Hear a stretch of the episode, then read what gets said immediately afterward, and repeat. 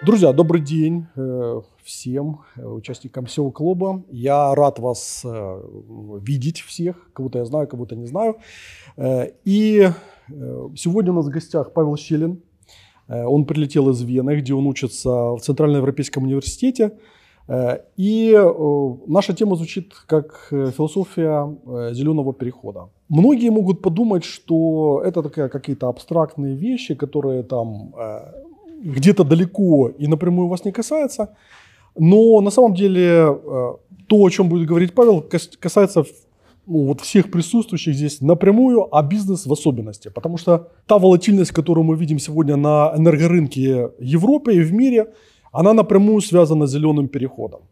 И она сохранится в следующем году и сохранится на следующие годы, потому что высокая цена на энергию, она имеет э, не только какие-то э, объективные э, факторы, которые способствуют этой волатильности, но и субъективные факторы, за которыми стоят большие серьезные планы, направленные на обеспечение вот этого вот зеленого перехода и высокая цена на энергию будет способствовать этому переходу, потому что она создает э, ту рентабельность, которая позволяет осуществить этот переход. Я говорю экономическим языком, а Павел будет говорить э, философским языком, языком э, длинной воли, языком э, теорий, которые Э, были сконструированы на протяжении последних э, нескольких десятилетий и даже столетий, э, и которые обеспечивают вот все то, что сегодня влияет на нашу жизнь. Начинаем. Спасибо большое. Да, собственно, сегодня я буду рассказывать о том, откуда вообще взялась такая-то философия. У каждой философии э, корни идут очень-очень глубоко. И они не являются исключительно продуктом не знаю, чьей-то абстрактной воли или чего-то просто чьего-то желания, но в определенном смысле они необходимым образом проистекают из э, самой реальности. Мы не часто задумываемся, в какой истории мы живем, э, но потому что это настолько для нас самоочевидно, что становится теми очками, которые, при помощи которых мы смотрим на мир, не замечая того, что мы эти очки носим. Есть очень емкий термин, созданный Хайдегером, который отражает этот концепт — это преонтология. То есть это то, при помощи чего вы формируете свои жизненные задачи и приоритеты, по сути говоря, редко сами, э, сами о том подозревая. И вот в этом смысле история и философия являются необходимой такой преонтологией в силу того факта, что я, Юрий, все вы здесь присутствующие, все люди, мы сознательные субъекты. Мы живем э, в ситуации перед лицом, если угодно, небытия, перед лицом контекста времени, и поэтому необходимым образом мы вынуждены формулировать свою позицию того, как мы в этом времени соотносимся. Но на этом ситуация не заканчивается, потому что во времени мы живем не в одиночестве, мы живем э, в нем совместно с другими людьми. И то, что я, вот когда я говорю история, то, что я имею в виду, это не сколько академическая наука, сколько это то, каким образом мы синхронизируем на уровне идей наше самовосприятие во временном контексте. Отсюда непосредственно возникают множество следствий, одним из которых то, что этот процесс абсолютно необходим. Мы не знаем ни одного сообщества, ни одного политического движения, ни одного государство, которое могло бы существовать полностью вне контекста истории. То есть те, кто считают, что можно жить исключительно в мире жестких цифр и калькуляций, они, на мой взгляд, глубоко заблуждаются. Все равно за действиями стоит определенная картина мира. Эта картина мира необходимо этическая и необходимо историческая. Здесь э, можно сказать, что каждое историческое сообщество э, по сути, является также необходимым механизмом того, то, что в Древней Греке называли космионом, то есть это связь вашего политического субъекта или события, то есть совместного бытия различных индивидов, с чем-то трансцендентным, с вопросом об истине, с вопросом о ваших целях и задачах. В каком-то степени кто-то может назвать это мифом, и вот в минимальном смысле коллективный миф, самообозначение «мы» — это то, э, с кем я живу в одной и той же истории, то, с кем я одинаковым образом соединяюсь со священным. И из этого следует одно очень интересное следствие. Поскольку нет ни одного такого глобального проекта, который смог бы создать историю универсальную, историю, в которую вер, верили бы все участники э, э, международных отношений, политических сообществ, то вот эти символические системы входят в взаимодействие, в взаимодействие между собой. Именно отсюда, из вот таких очень базовых, естественных, даже самоочевидных рассуждений возникает то базовое разделение на «мы» и «они», которое многие философы считают эм, основой феномена политики как таковой, в частности, это знаменитое утверждение Карла Шмидта, я, э, что вот в основе любого политического движения лежит разделение на, друг, на друг и враг, мы и они. Но мне кажется, Шмидт здесь был немножко неточен. Все-таки сначала мы определяем свою собственную историю, той частью которого э, наррати... Э, мифа, нарратива мы являемся, а уже потом на основе вот этого знания мы можем различить себя от другого. И вот то, как мы различаем себя от другого, то как мы взаимодействуем с другим, который не просто живет в другом месте от нас. То, что он живет в другом месте, это ладно. Нам гораздо проще обсудить наши проблемы нашего материального сосуществования в едином пространстве. А вот обсудить о том, в каких историях мы живем и как взаимодействовать на этом уровне, становится гораздо сложнее. И становится сложнее это прежде всего по двум причинам. Ключевая причина заключается просто в том, то, что, как правило, истории взаимоисключающие, поскольку предельном своем значении. Это всегда вопрос об истине, об трансцендентных источниках нашего политического бытия. Это не та сфера, в которой компромисс легко достижим. Существует, по сути, всего три опции. Первая опция — это когда вы становитесь частью чужой большой истории. То есть некоторые идеи создают так называемые исторические проекты. Ну, как простой пример. Средневековый пакс христиана, христианский мир европейских государств, где, по сути, все являются частью одной истории, и ваши политические, и ваши международные политические конфликты ограничены, по сути, материально протяженными интересами. С этой точки зрения нет особой разницы между э, спором родственников за, наслед... за канделябр дедушки и спором какого-нибудь герцога с, каким... с каким-нибудь другим герцогом, кому принадлежит тот или иной феода... феодальный удел. Но если вы не являетесь частью одного исторического, э, э, исторического проекта, то с другим историческим проектом вы можете заключить только перемирие. Полноценный мир невозможен именно потому, что так много стоит на, э, на кону. Это самый, по сути, важный вопрос мировой политики, особенно кто, в каких историях мы живем, какие нарративы, какие представления о мире, какое основание за принимаемыми действиями доминирует в тот или иной момент на мировой арене. Повторюсь, единого мировоззрения до сих пор исторически сформировать не удалось, но тем не менее надо понимать, что это всегда шаткий мир. Вот эти исторические проекты всегда между собой находятся в таком состоянии перемирия. В лучшем случае они пытаются выносить выносить вот эти фундаментальные разногласия за скобки, но тем не менее э, это, это сделать крайне сложно. Потому что история неизбежна. Весь вопрос заключается в том, то, что живешь ли ты в чужом историческом проекте, в рамках его, либо же вы пытаетесь создать э, свой собственный. И теперь я могу вернуться к тому, что э, переформулировать тот вопрос, который я задавал в начале, э, а именно в каких э, историях живет современный мир – да. И самый простой ответ, он то, что в разных. Сразу оговорюсь, у меня не будет возможности рассказать о всех, да, и если уж говорить по-честному, мои компетенции весьма западноцентричны, честно это признаю, я больше разбираюсь вот именно в, зап в западной философской традиции, но тем не менее просто обозначу, что то, что видно очень четко, то, что, например, в последнее время у Турции есть мощный свой исторический проект, который осуществляет Эрдоган, есть свой исторический проект внутри, то есть внутри арабского мира нет одного единого, есть тут различные дискуссии, есть китайский, китайский китайская версия, которая очень сильно, в принципе, отличается от э, западного восприятия времени, потому что э, Китай, он живет в мире, в котором, условно, апокалипсис уже наступил, время уже закончилось, и Китай в этом апокалипсисе уже победил. С тех пор в Китае живет в так называемом циклическом времени, и, по сути, из него э, не выходит, хотя западные тенденции на него влияются.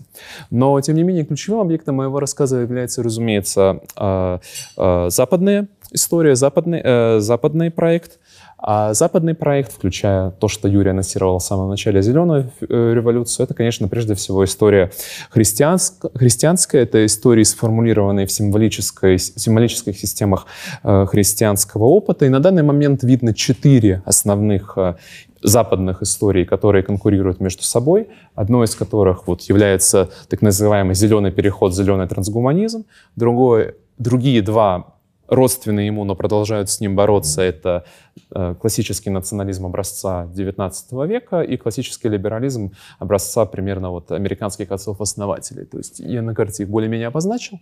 И, наконец, есть проблема, вопрос России, которая продолжает находиться в рамках, запад... Э, в рамках христианской традиции, в рамках европейской традиции, но именно что сбоку, как ее тень. То есть это та тень, которая э, неразрывно зависит от источника собственной тени. Причем чем, чем сильнее степень отрицания этой связи, тем эта зависимость больше. Но тем не менее все-таки структурно отличается. И теперь я наконец-то смогу объяснить, что, вот что объединяет все западноевропейские истории между собой. А, зеленый трансгуманизм, трансгуманизм — лишь финальная точка длительного исторического процесса развития идей, которые формировались в контексте европейской цивилизации на протяжении, на протяжении тысячелетий. Ключевой момент, осевая точка — это рубеж XVI века, то есть то, что выделено красным, так называемое агностическое мышление. И если совсем обращать, это базовый исторический архетип, стоящий за всем, всеми утопическими проектами, которые в рамках западной исторической традиции были созданы с тех самых пор. Термин «гностическое мышление», к сожалению, принадлежит не мне, он принадлежит великолепному философу Эрику Вигелину, сформулировавшего его примерно в 30-е 50-е годы 20 века. И что, тако, и, что, и что такое этот феномен? Это определенный способ взгляда на реальность. Если быть точнее, это шесть силлологизмов. Первый силлологизм выглядит так. Э, человек в рамках этого мышления оказывается не удовлетворен собственным положением в мире. На этом этапе нет ничего удивительного. Мы все в той или иной степени являемся чем-то неудовлетворены, но вот дальше наступает выбор. Мы можем признать, что наша неудовлетворенность проистекает из каких-то наших собственных недостатков или из каких-то слишком нереалистичных ожиданий, желаний, которые мы возлагаем на реальность. А можем задуматься о том, то, что мир каким-то образом фундаментально неправильно собран, в нем присутствует какая-то фундаментальнейшая поломка, и эм, если бы, вот теоретически мы вообразим, что эта поломка из мира будет устранена, то наступит рай, счастье на земле, в, рай в буквальном смысле этого слова, в религиозном смысле слова. То есть наступит финальное состояние истории, в котором все вот эти структурные противоречия э, будут саморазрешены. И, и вот тот способ, при помощи которой эта поломка может быть устранена, и, собственно, называется гнозис, знание. Отсюда термин, гностическое мышление. Соответственно, поскольку эта возможность существует, то она накладывает на того человека или на то движение, на ту мыслительную систему, э, которая придерживается такого взгляда на реальность, она накладывает на нее обязательство этот мир переделывать, вне зависимости, что называется, от сопротивления материала. Если реальность противоречит вашему открытию, при помощи которой мир можно радикально, э, радикально переделать в нечто лучшее, ну, тем хуже для реальности. И я хочу подчеркнуть, что это ключевая, вот это мировоззрение, вот этот архетипный взгляд, это в принципе ключевая точка всего проекта модерна, как раз сформирована в предыдущий момент исторического кризиса, вот 1500 и 1650 годы примерно. Именно на этом стоит, стоят все утопии, как вы видите позднее на схеме, и, и система просветителей, и французская революция позднее, и марксизм, и неомарксизм, и, и позитивизм с, э, с понимаем именно как э, политическое движение, это может ну, в какой-то степени ранить наше самолюбие, но и Запад, и весь тот мир в той мере, в котором на нем доминирует Запад, до сих пор продолжает так или иначе жить в историях, ключевые положения которых формулировались в 16-17 э, веках на университетских кафедрах, э, салонах, балах э, итальянских городов-государств, Нидерландов, Нидерландов или Великобритании. И сейчас, прежде чем перейти вот к финальной точке, экологического трансгуманизма, так называемого, который просто является финальным на данный момент этапом эволюции этого мышления, э, обойду, пройдусь по ее некоторым основным, а, основным э, моментам. Первый момент, вот, извините, не знаю, видно или нет, вот в углу гностические секты — это довольно мистическое учение, формирующееся в Римской империи в момент э, слома предшествующего мира городов-государств и выхода человека вот в этот новый большой мир имперских конструкций, в которых ему в какой-то степени было значительно неуютно. Именно тогда они придумали вот в рамках этих сект идею того, то, что этот мир действительно создан божеством, но это плохое божество, злое боже, э, божество злое, некомпетентное, и мир — это тюрьма. Идея того, что мир — это тюрьма, из которой надо бежать, достается нам вот в историческом смысле вот из, пер, из, из первого века э, нашей эры. Понятно, что все сбежать не могут. Сбежать могут только те избранные, которые обличены тайным знанием, гнозисом, и которые благодаря этому знанию смогут э, через контроль над реальностью, через контроль над языком э, освободить самих себя от бренного, брен, бренной материальной природы. Это движение уходит в тень, но вот эти некоторые архетипические варианты восприятия мира остаются. Потом важную роль играет в, нашем, в нашей истории идея номинализма. Идея номинализма — это внутрихристианский философский дебат, ключевое наследие которого, что после номинализма а, появляется восприятие воли, которое является абсолютно всемогущей по отношению к реальности.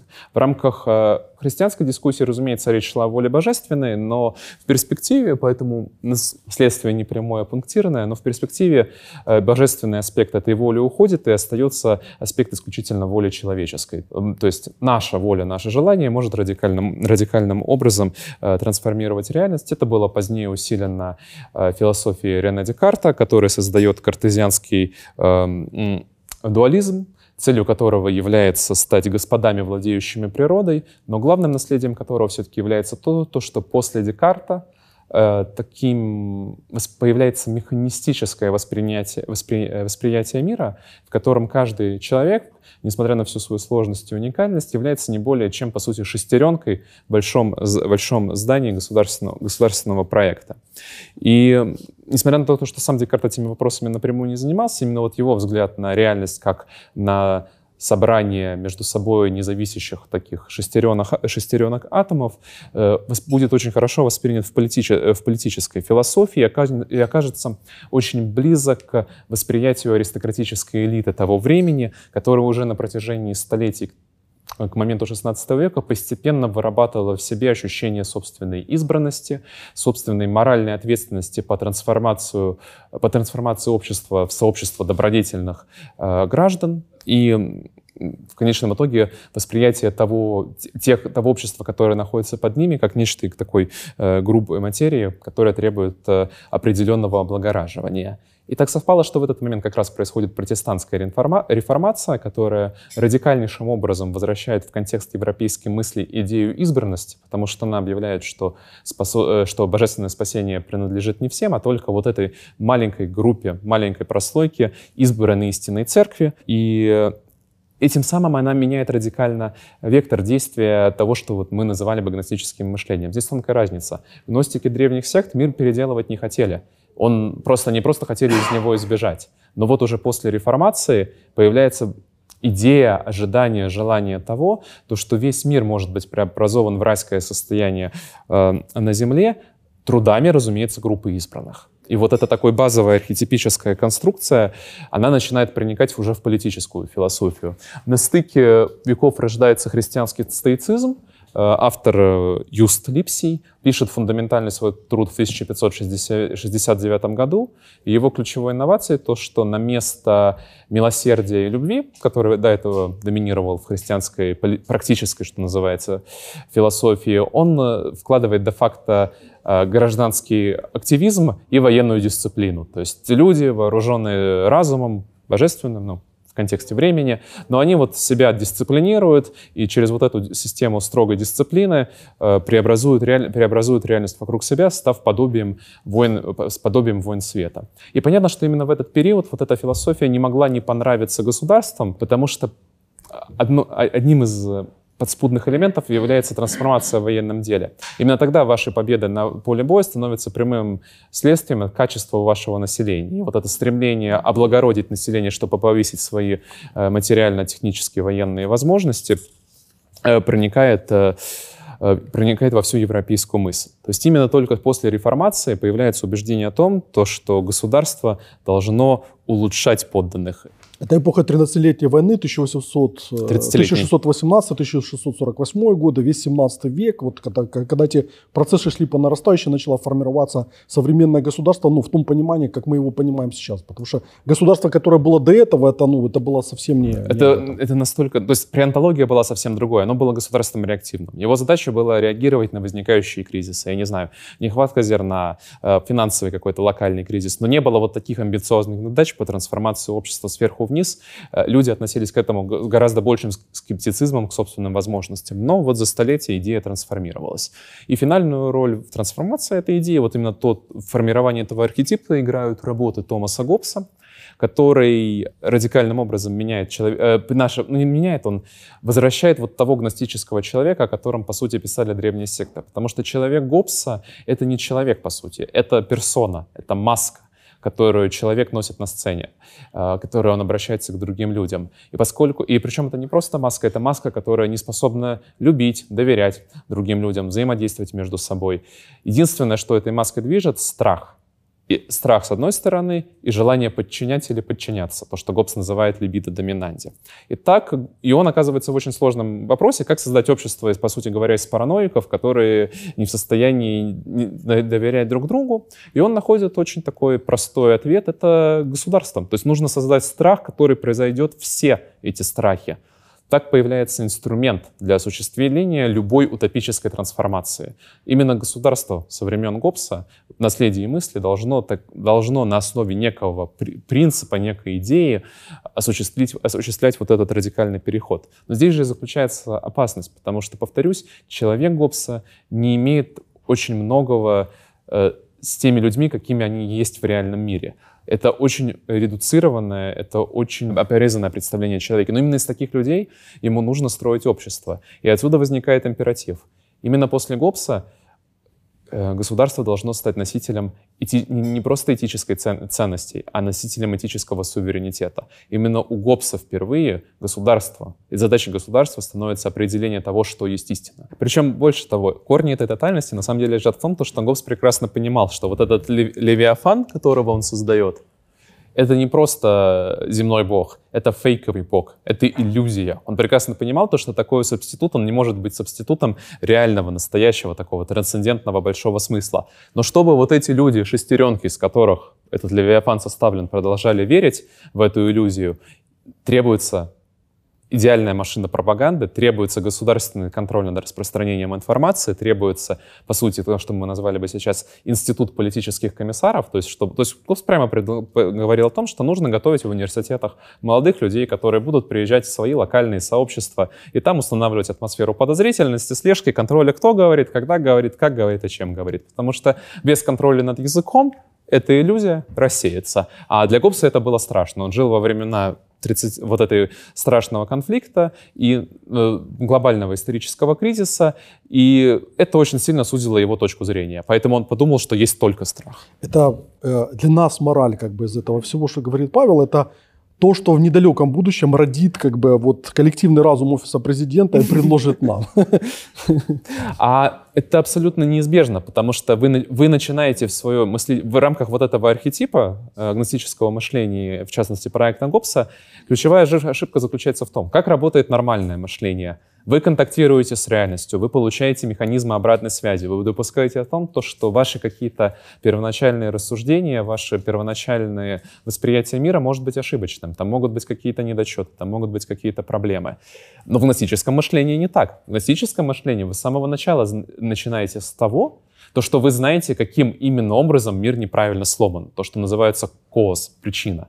И вот эта причина, то есть у вас есть заранее ответы на все вопросы, поэтому все то, что в процессе контакта с реальностью будет заставлять вас думать о, о том, что вы, может быть, в самом начале ошибались, к сожалению, придется выбрасывать, к сожалению, придется вам отвергать. И поэтому неизбежно в любом подобном гностическом движении вы придете к тому, что у вас будет кодекс священных текстов, собственно, скорее о том, то, что вот э, кастрированная публичная среда — это не бага фича. Это необходимое следствие, потому что вам нужна среда, в которой можно обсуждать только те вопросы, которые не противоречат фундаментальным принципам вашего движения. Вам нужно разделение всего движения на тех мудрецов, которые будут определять единственно верную интерпретацию вашего э, священного текста. И в конечном итоге, если вам не получится победить в публичной дискуссии, вы всегда привлечете в конечном итоге вы на помощь государства. И вслед за кастрированными депатами, которые являются неотъемлемой частью любой подобной логики, всегда приходит государственное принуждение э, к единомыслию. Я просто зачитаю цитату Вагелина, которая, на мой взгляд, хорошо объясняет этот процесс. «Возникновение движения, находящегося в ином мире или в будущем, ознаменовывает собой радикальный разрыв в истории. Поэтому пророки общества не могут быть, исп... пороки общества не могут быть исправлены законом. Пороки государственного управления не могут быть изменены поправками в Конституции. Во мнениях невозможен компромисс и диалог. Существующий порядок тьма, который должен быть преобразован движением в свет. Поэтому политические коалиции также не нужны принадлежащим к старому порядку, нет места в новом. Если они сами не исчезнут с улыбкой, они будут подавлены или подвергнуты чистке. И подходя к тому, что, что Юра анонсировал в самом начале, то есть, ну, в идеале можно, конечно, по табличке гулять очень долго, но вот этот прогрессивный зеленый трансгуманизм, он является, конечно, финальной точкой вот этого исторического э, развития этих идей, как я подчеркивал, то, что он в самом конце, и он точно так же следует шести, шести шагам этого движения. Первый шаг. У вас есть принципиальное несовершенство мира. Это люди, люди, которые такие, как они есть, которые с их пороками, с их недостатками предпочитают употреблять, удовлетворять собственные э, потребности и в своем в своих потребностях они ни много ни мало поставили всю планету на грань климатической катастрофы. Эти люди вместо того, чтобы делать революцию, чтобы строить новый прекрасный мир, в котором будет царить флюидность, спонтанность, самовыраж...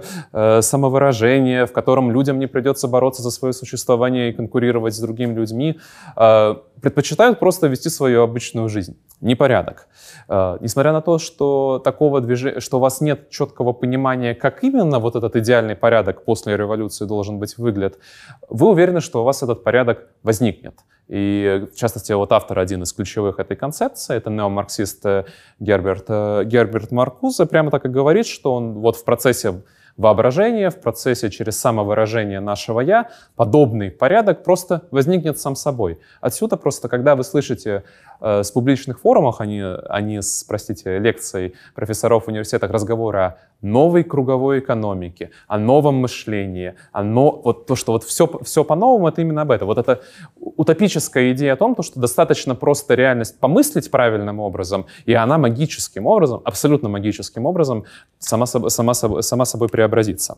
Но, разумеется, для того, чтобы эта утопия осуществилась, то вам нужно сломать существующий мир, вам нужно сломать э, существующую систему, потому что, опять-таки, проблема не в конкретных э, материальных аспектах вашего существования с реальностью. Проблема в системе с заглавной буквой, заглавной буквой «С», потому что именно система заставляет человека конкурировать, потреблять и так далее. Именно система заставляет человека наслажда, наслаждаться роскошью.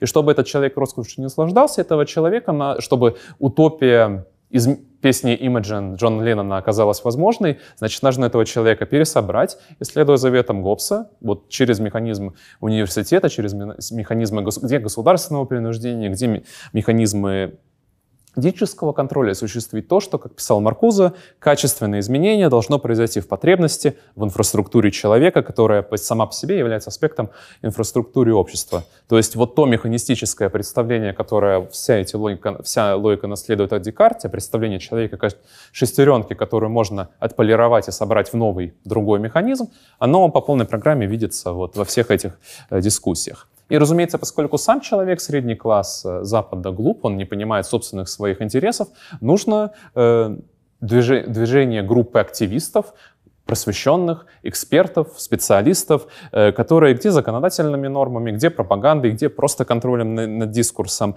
произведут так и в людях радикальную перемену сознания, осчастливят их, и не просто осчастливят их, а спасут всю планету от надвигающей э, катастрофы. В результате мир преобразится, и наступит такая глобальная хиппи-коммуна, с одной стороны, в каком-то смысле глобальная хиппи-коммуна, состоящая из художников, которые будут заняты самовыражением, вот над ними будут определенные мудрецы, которые будут помогать и объяснять им, что на данный момент э, соответствует тем или иным нормам потребления, а что не, не соответствует. И как выглядит на практике мир такого э, зеленого рая, нам видно более... А подчеркну, рай здесь это не э, метафора, это прям в, в буквальном смысле рай, это мы уже начинаем видеть не на уровне академических дебатов, а на уровне политических выступлений, на уровне программы ООН, на уровне, собственно говоря, самых, э, самом высоком уровне принятия решений, то, что целью ставится построить общество, в котором людям не придется конкурировать между собой, в котором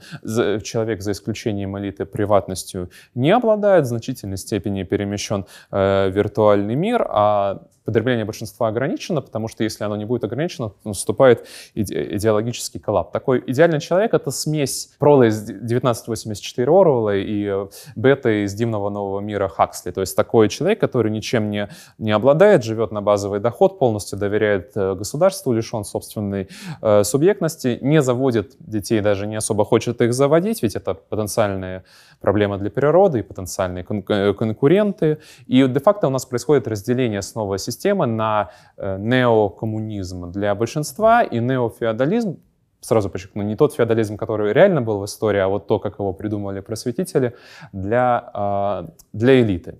А, просвещенная элита. Просве... Разумеется, только просвещенная элита. И более того, вот если после... движение последних лет все-таки в рамках глобализации в мире наблюдалась определенная гомогенизация э, потребления, действительно происходил рост уровня жизни на глобальном, э, на глобальном уровне, то, как говорят архитекторы нового международного порядка, ну, в частности, вот буквально в последней своей книге «Перезагрузка» Карл, э, Клаус Шваб прямо пишет – Неизбежно, и это само, само собой разумеется, что хороший социальный контракт между государственным обществом для Китая будет отличаться от такого для США, который, в свою очередь, будет не похож на шведский или нигерийский идеал хоро... хорошей жизни. Опять-таки, поскольку прогресс — это плохо, а нам нужно постоянное самовоспроизводство и хождение по кругу, де-факто более-менее предлагается стабилизировать на том уровне, как оно есть. То есть и всем будет очень хорошо. Ну, как бы идея идет в том. Разумеется, возникает вопрос, на какой черт это может вообще быть интересно элите участвовать в этом.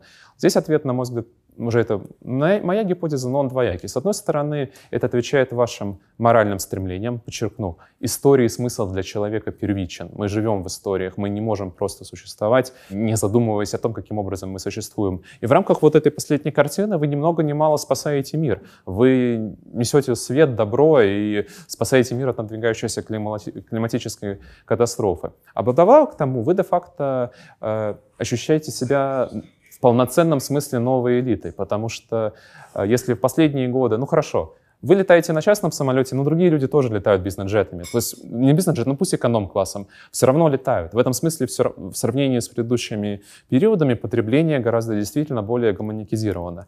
А вот подобная система позволяет создать очень разветвленную, очень сложную систему новых привилегий, особых статусов, VIP-подходов, э, зеленых пропусков, зеленых, э, зеленых коридоров.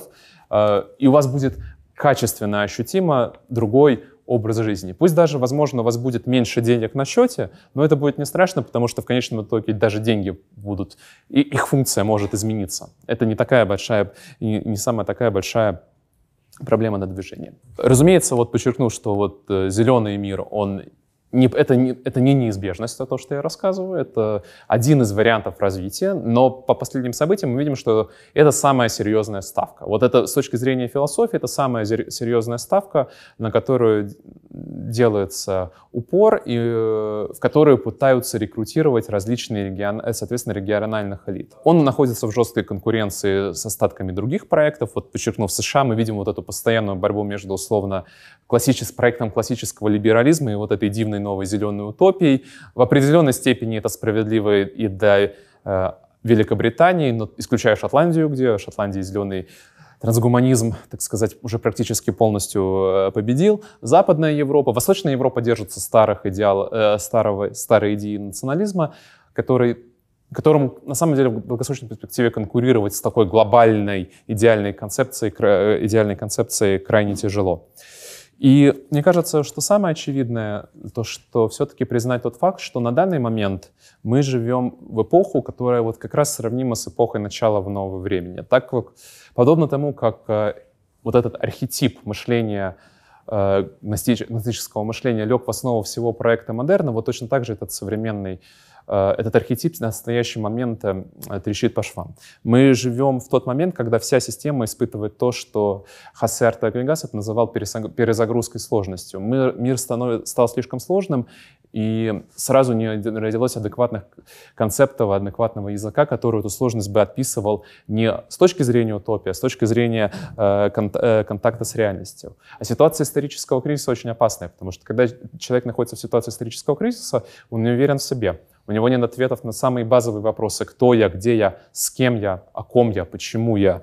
И поскольку вот опять для феномена сознания вопрос исторический первичнее во многом вопроса физического, и есть множество примеров тех обществ, которые веками жили без прогресса, но распадались, когда вот их историческая концепция, исторические основы существования подвергались критике, то нет, на мой взгляд, в современной мировой политике игры с большими ставками, чем вопрос о том, в какой истории будет жить либо ваше сообщество, если ваши амбиции больше, либо ваш проект выйдет за пределы, собственно говоря, вашей, вашей страны. Единственный способ в такой сложной конкуренции сделать адекватную ставку — это предложить лучшие ответы на те вопросы, которые стоят перед миром. То есть дать ему более полный контакт с реальностью, а не очередную э, дорогу в утопию. В утопию. И буквально несколько слов заключения, почему мне было, для меня было важно прочитать эту лекцию, совершить этот рассказ, мне кажется, в принципе, гораздо более, вне зависимости от того, какие решения мы принимаем, все-таки лучше принимать их не в ситуации полумрака, не в ситуации такого потерянности, а в ситуации более четкого представления о том, как выглядит реальность э, вокруг нас. То есть, условно говоря, да, быть, быть в контакте э, с бытием. Потому что тогда когда у вас есть более четкое представление, вам проще отслеживать то, о чем говорит собеседником. Вам проще быть субъектом диалога, а не объектом для манипуляций, который, условно говоря, с вами рассуждает о каком-то материальном вопросе, хотя движет им идея вот такого глобального утопизма. А теперь я переведу это на простой язык. Представьте, что вы э, находитесь в ситуации, когда э, после нескольких столетий э, нахождения в топе мировой иерархии вы сталкиваетесь с ситуацией, Э, когда ваша э, позиция начинает быть все более и более оспариваемой. Ну, простой пример. Вот это вот милое государство, которое многие из которых э, из вас бывали, как бы там, да, даже вели бизнес, оно на протяжении последних 40 лет в 40 раз увеличило ВВП. И, потреб, и превратилось в такого большого э, спрута, который вот отсюда, отсюда, отсюда берет все больше ресурсов, как бы наращивает э, свой ВВП, экономику, армию, э, оспаривает как бы кучу всего, что находится вокруг, и не только. Э, со всеми соседями, лезет вот сюда, э, вот эти вот не хотят, чтобы они лезли, они все равно лезут. Вот. И э, вы, находясь вот в цитадели, вот в этой, вот в этой, э, вы очень хорошо понимаете, что если все продолжается, ситуация развивается в линейной логике, то вы опрокидываетесь. Э, проходит 40-50 лет, ну, даже, даже уже речь не идет о 40-50 годах, речь, речь уже идет о 10-15 годах. Вас просто, если не поглощают, то, то спихивают с позиции. Ну, собственно говоря, перед такой дилеммой находилась Великобритания в начале 20 века, когда Германия, маленькая Германия как бы там э, начала лезть везде и возник лобовой конфликт. А потом э, Соединенные Штаты, которые, находясь там за океаном, обладали, как эти все грызутся между собой, сами потихоньку выстраивая инфраструктуру, необходимую для того, чтобы выйти в качестве э, мирового гегемона. Когда вы понимаете, что э, в рамках э, старой парадигмы та модель ваша, которая привела вас к успеху, она уже больше не работает, и более того, она становится для вас э, прямо угрожающей, потому что эти вот все милые страны, как бы там, да, вот, вот, вот, вот это, вот там, да, они все больше и больше становятся на ноги, они становятся все более и более сильными, они используют ваш инструментарий, они используют вашу риторику. Когда Китай говорит о том, что он за свободную торговлю, то Китай, э, конечно же, понимает, что он находится в той же самой позиции, как Великобритания в начале, во второй половине 19 э, века, даже весь 19 век. И в начале 20 века, когда ее экономика производила такие товары, которые были востребованы во всем мире, поэтому, открывая границы, ты играл в пользу своей экономики. И у Китая сегодня точно такая же ситуация. Вот. А вот эти все как бы, группы, они понимают, что надо закрываться, потому что все, они переигрывают за счет э, э, тех преимуществ, которые мы все знаем, и которые в долговременном плане э, опрокидывают вот нахождение э, в иерархии. Поэтому необходима модель, которая позволит тебе обосновать, почему ты можешь, э, почему ты должен вводить некие меры, которые поставят под вопрос вот эти вот догоняющие модели. Мы здесь вообще вот как бы болтаемся, мы даже не осознаем по большому счету вот все вот эти процессы, потому что мы общество охотников и собирателей, которое которому там э, богом там как бы или природой там э, досталось вот эти все ресурсы, там э, постсоветская как бы вот эта вся экономика. И мы кто как мог харчевался, кто-то поставлял там туда, кто-то туда эту продукцию, кто-то внутри ее пожирал. Но по сути все эти теоретические конструкции, они проходили мимо нас.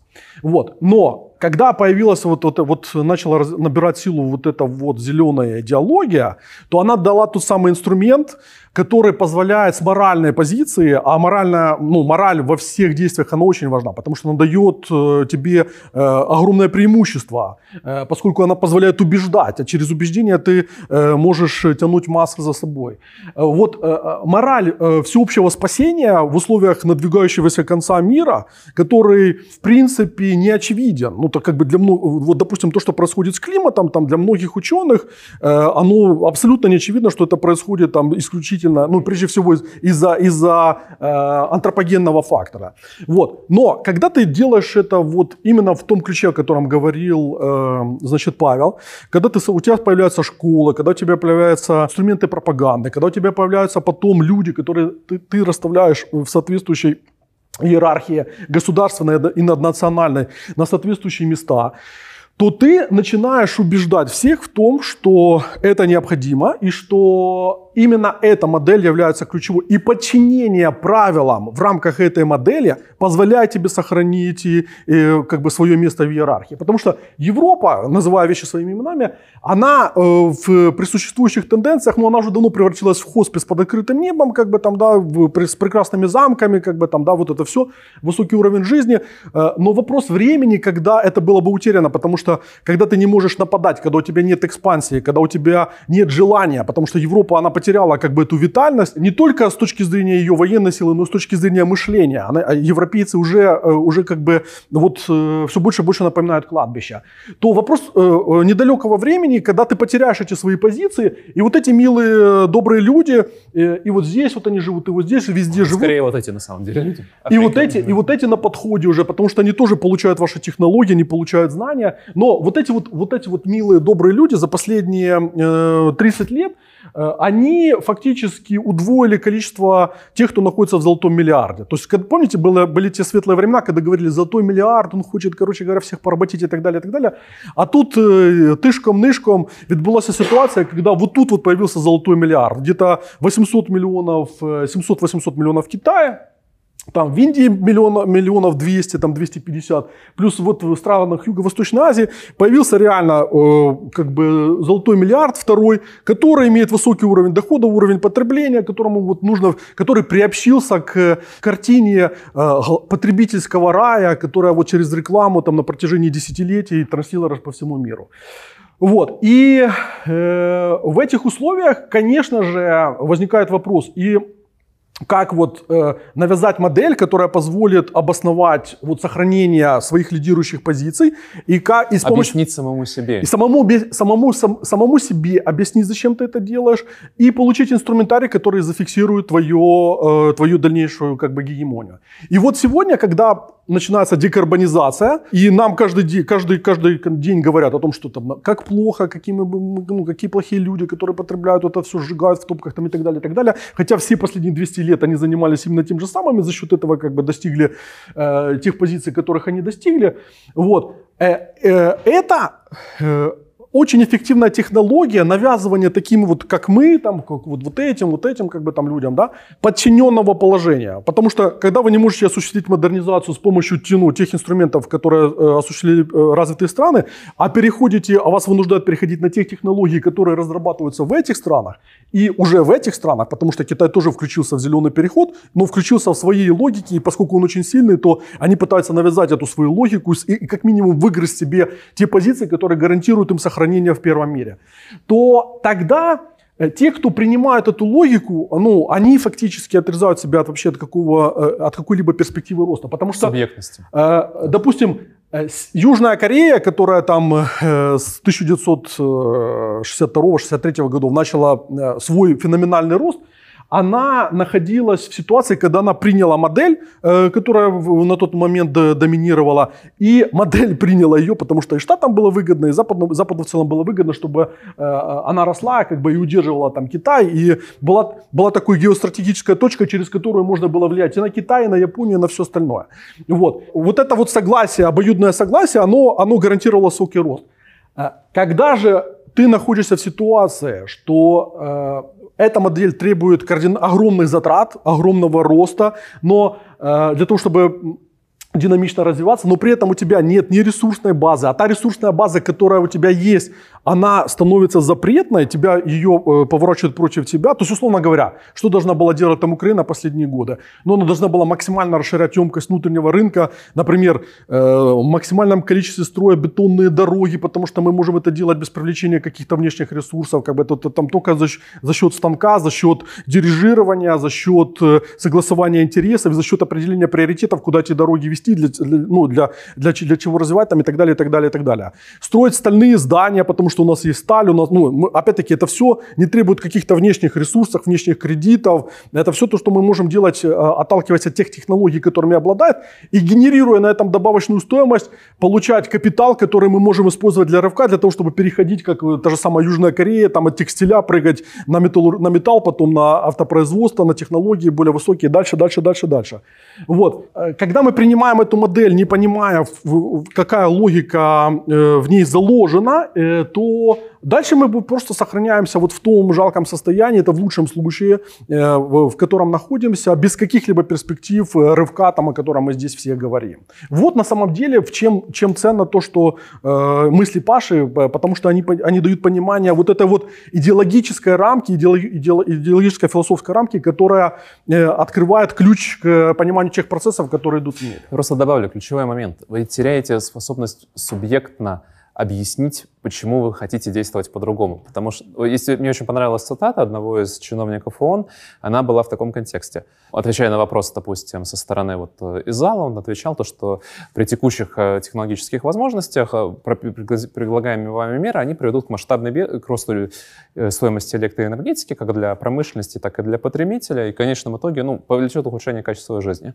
На что был дан очень гениальный ответ – как вы можете не верить в то, то что новая экономика, новый, новый принцип мышления создаст новую социальную науку, которая объяснит, как это будет для всех хорошо? И в конечном итоге, что для вас важнее?